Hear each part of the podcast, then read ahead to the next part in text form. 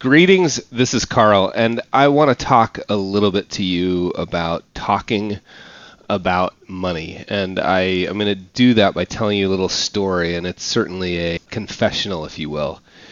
The other day, I had another one of those semi meltdowns around money with my family. It's like, ah, we just spend so much money so quick. We're just rolling through money. We're just firing through money. And, you know, I this problem stems from the fact that I haven't got gotten over uh, that you know, a new pair of pants costs more than 19.99 because I s- still think they do. And every year when we go to get a Christmas tree, I'm like, when did Christmas trees get more than ten dollars? right. So I'm still sort of stuck in that model. You know, mountain bikes, uh, cars, houses, anything. I'm still stuck in like 20 years ago prices, and I just can't seem to get over it. And I, I sort of forget about it every once in a while, and then you know we have to buy a new computer for the kids or or whatever it is we have to buy and I'm like ah and I and I just sort of go a little crazy and that, and my son he recently saved up money to buy a commuter bike. He he mountain bikes a bunch and he's got a really great mountain bike and he rides it a ton and he races and he you know he uses it the way it should be used and he wanted a he wanted a bike to commute to and from school to ride ride to school every day and he can't take his racing mountain bike so he found one. He spent hundred dollars. It was in good shape, and you know he fixed it up a little bit. And he rides it to and from school. And he needed some lights and a water bottle cage. It was going to be maybe you know 100 and 100 150 dollars, kind of all in if he if he got everything he needed. And I was like, Sam, we can't, we can't spend the, this money. We can't. We're like we're running out of money. We can't. And I went in and you know and I saw the look on his face, like, wait, you know now, whether or not here here's the sort of point of what I want to talk about is that's clearly not the message I want to portray to my kids around money. That it's sort of fear based and that it should be reacted with just kind of no, we can't have that, right? Like it, it, that's not the message, and I know that. I mean, I teach that, I know that, and I'm working on it. And in good moments, I'm good at it, right? But many moments, I'm not. And my wife came to me after and she said, you know, we really need to work at creating a new conversation around money. And if our kids, if you want our kids to be different than you are in terms of money habits and the way the emotion around money, we all have it. And it's easy to listen to my story and you are welcome to. I'm giving you full permission to, to, to kind of judge my story and say, oh, look how silly Carl is. Uh, but I would suggest to you the benefit of this discussion would be to just reflect on, to use my story and judge it like it deserves, and then use it as an opportunity to reflect on your own behavior around money, and particularly how you talk about it.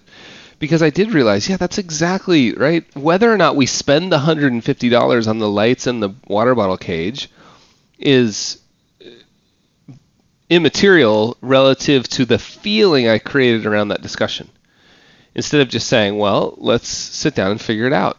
You know, is it something you really need? Because he obviously was like, wait, I found this hundred dollar bike that works great. I'm riding to and from school, and I bring up a hundred, you know, that I need to spend a hundred dollars maybe to get it safe, right, with lights, safe and legal. If he's going to ride at night in New Zealand, he's got to have lights. A water water bottle cage. You know, I just need to spend a little bit more money. And forget that it's 100, 150 dollars. Who cares what it is? I mean, it wasn't a lot of money, is what I'm saying.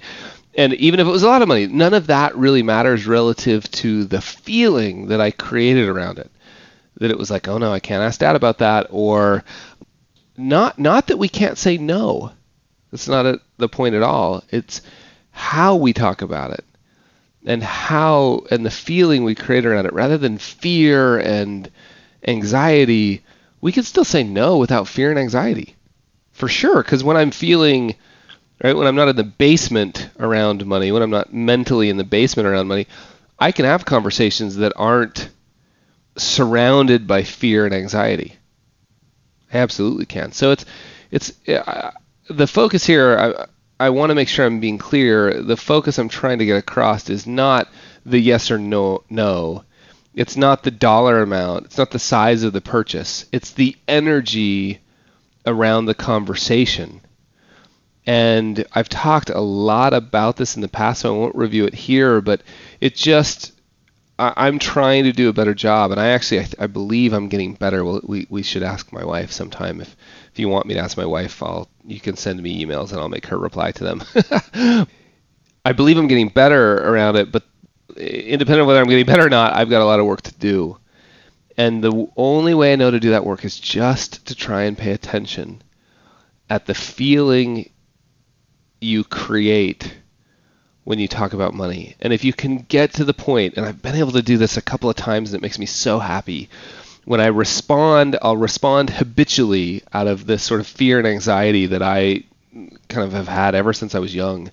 I'll respond habitually out of that, create fear and anxiety, and then somehow some one of us, my wife, my kids, somebody will do something to make light of it like well, that wasn't what I was expecting, right? And we'll all be able to chuckle a bit and go, wow, where'd that come from? The reason it makes me happy is when you can recognize right in the moment that you've been hijacked by an emotion or a feeling that you didn't even really mean to have, right? And you can recognize that you've been hijacked and then go, whoa, hey, because most of the time I'm so absorbed in the feeling that I get defensive about anybody even suggesting that I'm doing something wrong, and then it takes me 15 minutes, and I 15 minutes, a half an hour, an hour, sometimes a whole day, and then I have to come back and go, hey, you know that thing that happened last night? I don't know where that came from. I apologize. I was just hijacked. I didn't mean it. So that's a little story it's been helpful to me. Maybe you need to send me a bill as my financial therapist. I hope the reason I shared it is I hope it's helpful for you to see the foibles in my own experiences as maybe, maybe just a lens to view your own so that we can all get a little better about this. Because if we're going to make any difference in the way money's handled in this world, it's going to be through teaching ourselves and our kids about how to communicate more effectively around money. And with that, that wraps up a uh, another episode of Behavior Gap Radio. Let me just mention, I hope I don't do this too often, but I love hearing from you. And so just a little note, uh, you like these episodes? You want them longer, shorter, you know, all that. Uh, what did you like? Is there something you'd like me to cover more, uh, etc. So I love hearing from you. The email address, and I read every one of them. I can't reply to all of them. I apologize, but I read every one of them, and I try to reply is hello at behaviorgap.com. Hello at behaviorgap.com. Thank you very much. Talk to you soon.